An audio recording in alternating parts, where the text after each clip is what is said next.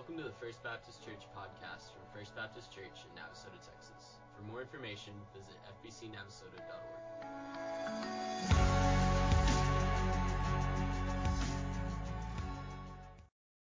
I hope y'all noticed that uh, when he suggested you only have five pieces of corn, there was one little girl up here that when he said, Would you be thankful for that? And she's just like, Nope.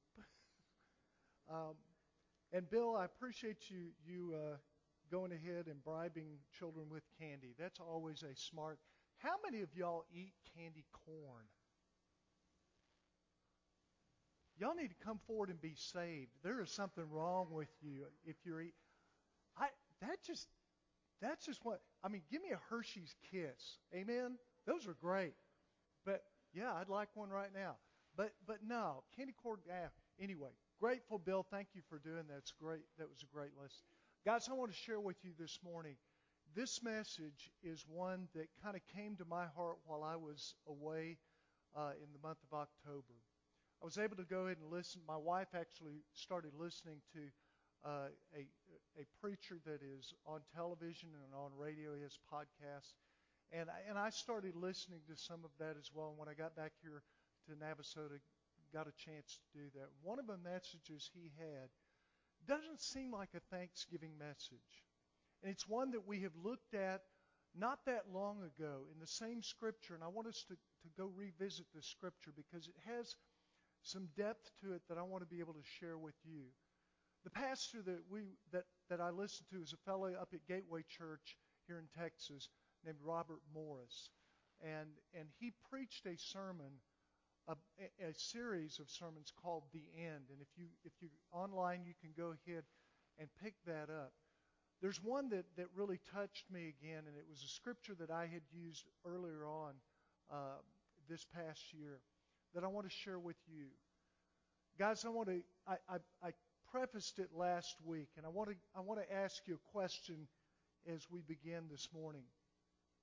And the question is this What would you do if you drove home from church this afternoon and your neighbor's house was on fire, what would you do? Guys, there are a variety of things that would come to your mind. Now, listen, I'm grateful today we got rain. If it's on fire and it's in the rain, that's serious, and uh, we can give thanks again to God for the rain that's helping to put the fire out. But if you saw that, what would you do? Maybe some of you all in here would, would say, the very first thing I'd do, Clyde, is I'd call 911. I'd go ahead and let the folks that fight fires know that there's a, a, a serious situation, and I'd call them. Some of you might say, you know, I, I figure that someone else has already has already called, so I'm not really going to go ahead and do that. Besides, I've got to get home uh, to to eat, and I've got to go ahead and do those. Some of y'all, I hope not, but I hope if you're my neighbor, you wouldn't, would just say, somebody's already taking care of it. Perhaps some of you would just simply say, you know what, I just need to pray that everything turns out okay. Now, guys, all three of these particular responses have validity to them. But I want to ask you if you would be the person that would say, you know what, I'm going to go into the house and rescue those that are perishing. Jesus taught about what we're going to talk about this morning the topic of hell. He taught about hell 33 times in his three year ministry that we know of. He taught about it more than he taught about heaven. In the roughly 36 months that Jesus was doing ministry, he taught we have it in the Gospels, he taught about this almost exclusively once a month. And guys, listen, we live in a world right now, in a culture right now that would say hell really is not, it doesn't exist. We have folks that even go to our seminaries, and I'm talking about Baptist seminaries, that say, I'm not really sure that hell is an actual literal place. Jesus speaks in Luke's gospel about hell being a real place that has real depth and terror to it. And as he shared these teachings with his disciples, it is something that I want us to, to revisit again. The Bible teaches in itself wholly 167 times about hell, both in the Old Testament and the New Testament. The Old Testament speaks of it as being a place of anguish and burning and terror, a place of eternity in torment. Now, the scripture we're going to be looking at this morning is rather long. And I'm going to ask you to stand together in just a moment. But if you don't mind, as we read this scripture together, I want you to listen carefully, not just to the two people that are described in this and their eternal fates. I want you to listen to this with an ear to what God has for you and me to hear from Him. That's allowing the Holy Spirit to come in and say, Here's what I've got for you this morning. Not what Pastor Clyde says, but what I have for you. And I hope that you hear this and will be willing to go ahead and let God have his way with you. Let me invite you to stand with this is found in Luke's Gospel, chapter 16, verses 19 through 31. And guys, the print is a little small this morning, but we're going to read it together. And if you have to squint, that's okay because everybody on the front six pews has to read loud, okay? All right, let's read together. There was a certain rich man who was clothed in purple and fine linen and he fared sumptuously every day.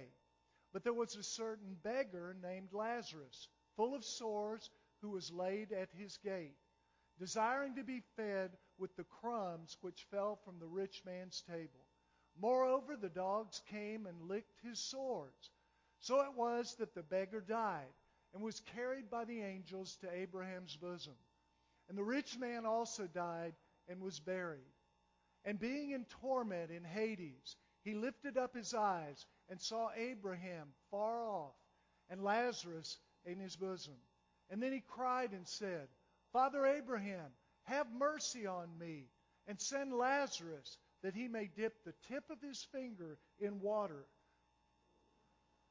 For I am tormented in this flame. But Abraham said, Son, remember that in your lifetime you received good things, and likewise Lazarus evil things. But now he is comforted, and you are tormented. And besides all this, between us and you, there is a great gulf fixed, so that those who want to pass from here to you cannot, and nor can those from there pass to us. Then he said, I beg you, therefore, Father, that you would send him to my father's house. For I have five brothers, and that he might testify to them, lest they also come to this place of torment. And Abraham said to him, They have Moses and the prophets. Let them hear them. And he said, No, Father Abraham, but if one goes to them from the dead, they will repent. But he said to him, If they do not hear Moses and the prophets, neither will they be persuaded, though one rise from the dead. May God bless the reading of His Word. Please be seated.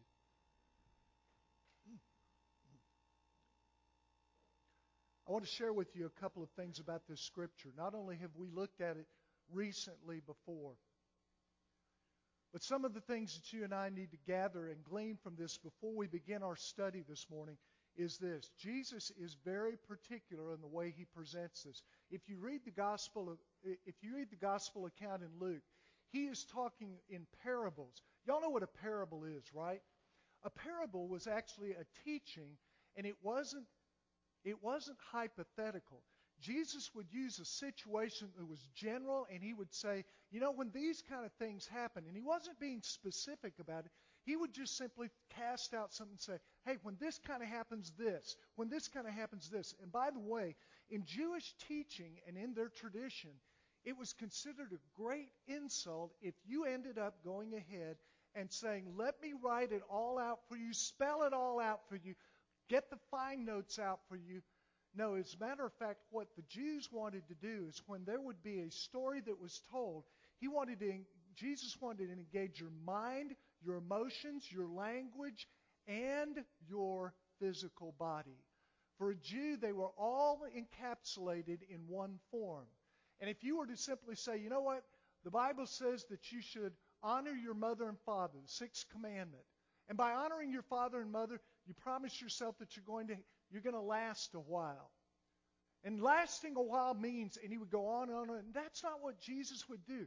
He would go ahead and in the Jewish mindset, in their teaching philosophy, they would leave it at that so that you would begin to ponder it after you left that presence and went somewhere else. It's a unique teaching style because really what was going on there is I don't want to give it all to you. I want you to be engaged enough to let the Holy Spirit work on you in this. Jesus begins to talk about these two men, a rich man. And it's interesting that instead of saying, hey, there was a rich man, and we could take that as a parable, it's interesting that in Greek, the word there where it says, and I hope you picked it up, it said there was a certain rich man. So we're talking about one individual. This isn't a parable. This really happened. This really happened. This story was real. Because he says there was a certain man named Lazarus. Now, Lazarus was a common name, like Sam, like Thomas, like James. It was a name that folks would have recognized as a common name. And Because this guy was a beggar and he was outside of the house of the rich man who remains nameless, this was a real event. Guys, some of the teaching that comes out of this is something that you and I have heard before, but I want you to get again. We talk about hell. And why, why would we be talking about hell on, thanks, uh, on Thanksgiving week? Guys, listen to me. To give thanks to God, you don't have to be in hell when you die. Thanks be to God, He has given you a way out. But it's important to know what we got out of so that we can give thanks for that and and so that God can begin to motivate us to make sure that the people we love and the people we see we would never allow to burn in an everlasting hell. So what is hell? Well, guys, listen to me. The Bible teaches that hell is not a place created for you or for bad people or for Hitler or Mao or Stalin or for anyone that you know.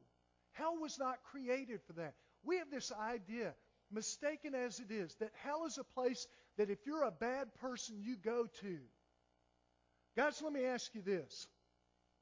Who is the best person you know? Think about that person. Lock them in your mind for just a minute. Who's the best person you know? I've already got mine picked out. And she would split hell wide open without Jesus. There's no hope for her or you or me without what Jesus had done on the cross. Hell was not created for you and me. Hell was created initially for Satan and those angels that were in revolt against God and it was a separate place of separation and torment. Four times in that scripture, the word torment or a derivative of it is mentioned. That's what hell is. Not created for you and me. It was a place solely for the devil and his angels. God doesn't in, intend for you or anyone born into this world to go to hell. He doesn't even, listen to me, he doesn't even send you to hell. That's another lie that the enemy has brought. God does not send you to hell. You choose that that will be your eternal home. I don't do that, Clyde. Nobody would want to choose to go to hell. Let me share with you. The Bible is clear in John's Gospel, chapter 14, that if you don't choose Jesus Christ, if you do not choose Him, then the Bible says that you're separated from God, that He is the way, the truth, and the light. And no one comes to the Father but, in the Bible, some of you might say, but, but in Him. That's not what it says. It says, but through Him. And that word through in Greek literally means what He has done for you and me. So, what did Jesus do for you and me to rescue us from hell? He died on the cross, the perfect sin sacrifice. He was a perfect human being, unlike us. We have sinned. Anybody in here not a sinner today? Don't raise your hand, Lamarcus. I've seen you. Everyone in here is a sinner. The Bible's really clear about that. We're not only sinners, we're really good about sin. We know how to do it. The Bible says that Jesus Christ, who was born perfect, lived perfect, tempted like you and me, yet without sin, gave himself to die on the cross as the perfect sacrifice to pay for your sin and mine, to rescue us from hell. Hell is that place that was not intended for you and me. It is a place where you desire comfort. It's a place where you desire comfort. Did you catch the request from the rich man made of Abraham? Have that nobody that's next to you, that guy Lazarus that I ignored when he was outside my window, have that guy dip his finger in the water and simply put it on my lips, for I'm in torment. Now, guys, let me share with you. If I were on fire, if I were in torment this morning, if you were on fire and in torment, I would be so thankful that I am in a Baptist church right now. Because I would hop that wall and get in that baptistry full of water so it would cover all of the, the pain that was going on with the burning. I would be thrilled to do that. By the way, the Baptist the baptistry is empty this morning. Don't do that. But it's interesting what he says. Just just have that that nobody guy take the little tip of his finger and touch my lips. If I could get any relief physically, I'll take it. That's what hell is. Hell is a visceral, real, physical torment. And the rich man confirms this. He desired to have even the tip of his lips relieved, but it couldn't happen. You see, Satan would have you and me believe that hell is actually going to be one big, fine party with all the people that know how to party really well. Let me share with you. As he lied, as Satan lied to Eve, he lies to you and me and to our culture and to our world that that's what hell is really like. Yeah, you don't get to heaven. That's all right. We're going to have a great time in hell. Let me share with you.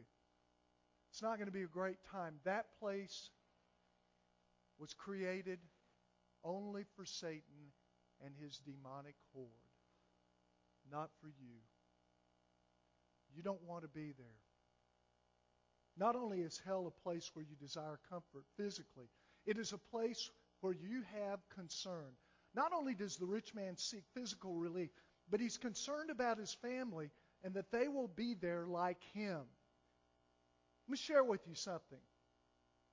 The you that is you, that can make a choice today to believe that Jesus is Lord, is the eternal part of you that, that will be in heaven or in hell.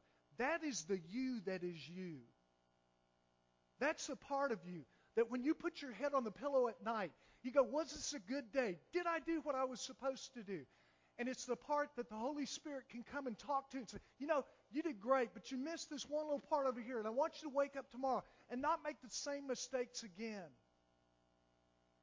That's the eternal part of you. That is it. If you wonder what the you is in you, that's the real you. Not this thing on the outside that we dress up with clothes or we try to go ahead and put an 8 by 10 glossy on to let other people guess what we are really like. It's the real you. It's the part of you that God knows and that God seeks. That part of you is the part that also has concern like the rich man. It's interesting what he says. The rich man doesn't want to be in hell, and he didn't want his family there. And he volunteers the idea to send Lazarus back from the dead. And then when he says, you know what, forget Lazarus, what he's really doing, if you read it carefully, what he's really going to say, you know, we ought to send a dead man back there. And, and if we did that, they'd all have faith and belief. And Abraham says, they've got the Bible, they've got the scriptures. He says, no, no, no, no, no. If there really was a, by the way, I'm willing to volunteer.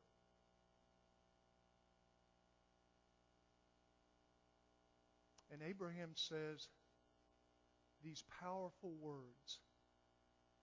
If they won't believe the scriptures, they won't believe a dead man, even though he rose from the dead. Do you get what's happening here, folks? This is a time where Abraham says, I already know what's going to happen. God's going to send his own son, perfect and holy, to die on a cross for your sin. And rich man, you missed it. You missed it. There are people today that do not believe that Jesus was resurrected. There were over 400 witnesses, physical witnesses of the resurrection of Jesus Christ. Guys, let me share with you. If Jesus was not resurrected, what would have happened is you would have seen a slew of writings from the present day Jews that were there, from the Romans that were there, that were in charge, that would have said there was a rumor going on that he was raised from the dead, but it really didn't happen. No one saw him. They couldn't write that because they saw him and they saw what God had done. And Jesus was raised from a tomb. And he wasn't just in the tomb and sort of just recovered and wasn't really dead. He was dead, dead. Thanatos. And as he's dead, dead, God raised him as a promise. And guys, listen, as a promise and example of what he's going to do in your life too. When you and I come to Christ by faith, when we ask Jesus to come in and forgive our sins, to save us and, and re- render hell meaningless to us, when we do that, the Bible says in Galatians 2:20 that God kills you and me, dead as a doornail, right there. The old you is dead, and He raises up the new person in Christ Jesus. Amen. You and I don't end up living a life scared that when we die, hell is going to be our home. No, instead, it's a place where we can go in and say, you know what? I've got instead a greater place than hell. I've got a place where I don't have to be concerned about my loved ones. If I've shared with them what I know about Jesus Christ, then they have a decision to make as well. And I have decided that Jesus Christ is Lord. And you have that opportunity this morning. The rich man was concerned, and hell is a place where your mind is concerned about the unfinished work of others. It is also a place to seek consolation. Literally, quote, give me the peace that others won't end up here, is what that rich man was saying. It's a seemingly legitimate request, and yet it is turned down by Abraham flat. There's no way out and no way to have that peace of mind. Guys, hell is, though, is, is not a place intended for you. But there's another part of this. It is also a place of utter darkness, according to Matthew 8, and it's a place that is void of form. Let me ask you a question. Have you ever been in a place that is absolutely dark? I mean, completely dark. I'm not talking about a place that has a night light in it or ambient light. By the way, the older you get, you don't like being in places that are totally dark, and there's a reason for that. Um, it has to do with balance. Um, Stacy and I, years ago, went to a place called Mammoth Cave. Any of y'all ever been there in Kentucky? Okay, a bunch of y'all. When you were in there, after you go in, we got there when the ranger the ranger tours were already over. They were already over. We couldn't go. And this one ranger said, "Tell you what, I'll take you in." And so we get our own private ranger. They go like, "Oh boy, Hercules, Hercules." And we go in there and we're having a great time with this guy. And he said, I'm going to do something. And he said, I need you to stand completely still. Do not move. And he reached over and he kicked the light. Now, guys, I've been in some dark places. I was about 35 at the time. The lights went out, and Clyde is doing this. Do you realize one of the ways that you keep balance is that you can see a horizon? You can see ground. You have a touch that is solid. That's one of the ways that you and I keep our minds right. I couldn't see anything. The Bible shares that hell is a place of absolute darkness and it is void of form. There's no place in it where you can get your bearings. We have missed, when we missed that last ranger, and he told us to stand still, and the lights went out. I can now tell you that I know what that portion of hell is like. The Bible says it's darkness because it is the opposite of heaven. By the way, you need to know this. There are no lights in heaven. Okay? It's not like you flip on a light and there are lights in heaven like there is here. You can turn on these lights and they kick up. The Bible shares that there's no lights in heaven. There is one light, and it is the Son of God. And it radiates out everywhere. Hell is the opposite of heaven. It radiates out. And it is a place of fellowship, of closeness, of joy, of peace, of rest. And the Bible even uses this one great word, glory. You know what glory really is? Glory, Aggies, is when A&M wins their national championship. That's going to be glory. Because what you all will do is you will have had the battered Aggie syndrome so long and it happened and you're going, wait, wait. And wherever that game is played and you're watching it on TV, you're going to wish you were there so that you were surrounded by people absolutely filled with joy that your team won the big game. Guys, I'm going to share with you. Heaven is better than an Aggie National Championship. Because glory is going to be, I'm going to be giving thanks not only for Jesus coming into my life, but as I'm looking around heaven and seeing all of those, I'm thankful for He came into your life and yours and yours and yours. I'm so grateful that you're here. Hell is a place where you are isolated and alone, separated from God and everybody else. You're in physical torment and you are absolutely in a void of nothingness. It is the opposite of heaven, and it is a place of no hope.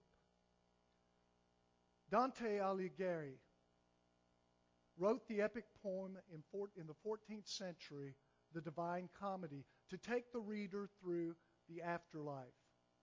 Do you happen to remember what he said was above the gate entering into hell? You remember what it was? Abandon hope, all ye that enter here. Abandon hope, all ye that enter here. Hell is a place of no hope. It is a place that you don't have a hope of getting out of. Dante got that one right amidst all the other things he got wrong. He got that one right. There's no hope that things will change, and you know that. There's no hope for rescue, and you realize that. There's no hope for forgiveness, heaven, a Savior, a second, third, or hundredth chance. They're all gone. That's what hell is. Guys, I want to share with you the good news. You are created. The Bible says not for hell, but for good works through Christ Jesus. And that's found in Ephesians 2:10. You were created for that. You're not created for hell. And not only are you created for good works, and God's intention for you is to be a part of His family, you are valued enough by God to give you another chance today, this day, this, this worship service, to avoid hell. You see, you have a choice to make this morning. And I encourage you to choose wisely. But let's go back to the question I asked at the very beginning. Some of you in here are believers. You've been believers longer than I've been alive. Knowing the little bit, the sketch that you know of hell right now, would you want anybody in your family to go to hell? Would you want anybody that you know to be there? Would you be willing to run into a burning building to rescue the perishing? God probably isn't going to call you to do that as you drive home today. But there are people that are on fire. And what you say to them and who you talk about is the only hope they have. Let's go to him and ask him to give us hope this morning.